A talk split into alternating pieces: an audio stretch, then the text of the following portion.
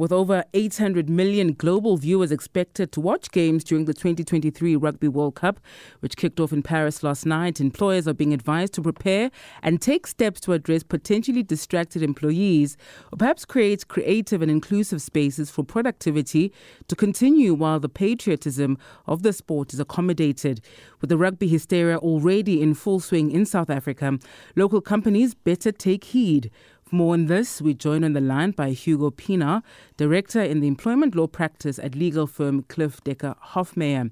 Hugo, a very good morning to you. Uh, we, we, have seen um, a, a, number of people already wearing their, their Springbok jerseys. Um, others who are, who are uh, fans of the All Blacks wore their jerseys as well. It's been brought into organizations. It contributes to, to team spirit, something that organizations can get behind.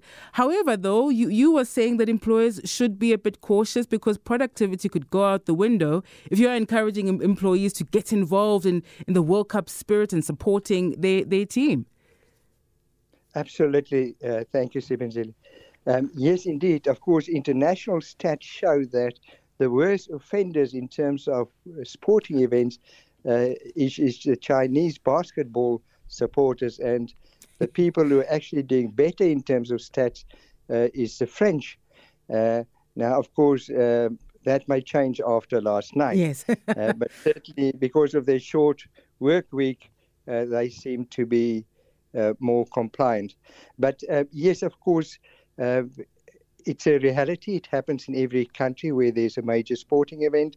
And uh, employers, I think, should embrace the event, uh, should make it work, take the positive out of it, uh, but at the same time, need to be wary of the realities that there will be uh, slower productivity or loss of productivity.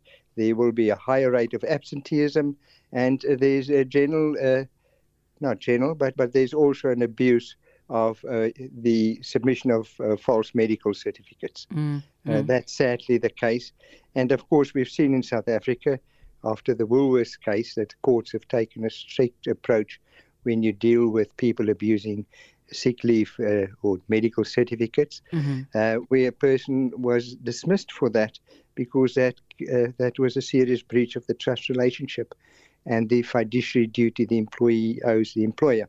So yes, it's there, uh, but I've, as I've said earlier, uh, that it's about the employer embracing the event, working around it.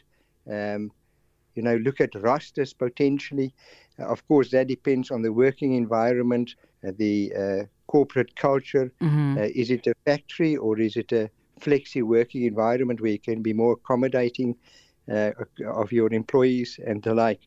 but but the reality is there. We have to work around it, but not in a punitive fashion. It's also a time of the year, Hugo, where people are a bit tired as well. So you are likely, I imagine, to see quite a bit of, uh, uh, you know, a, a, number of leave requests, people needing to take some time out.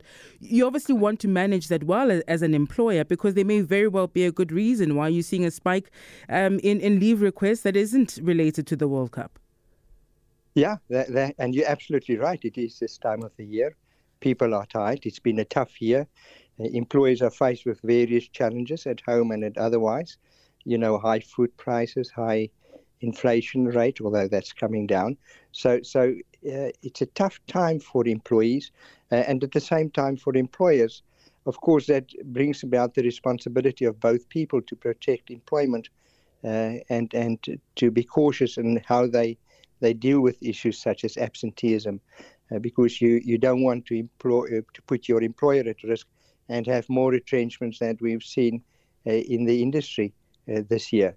Um, but again, you know, coming back, make the employees part of the challenge, how to address the challenge. So tell them, help me, let's work around the roster. Not everybody is uh, as enthusiastic about the, the rugby as others. And let's work, uh, let the employees come up with solutions and let the employees, uh, but, and again, the example, let's work uh, on a different roster system.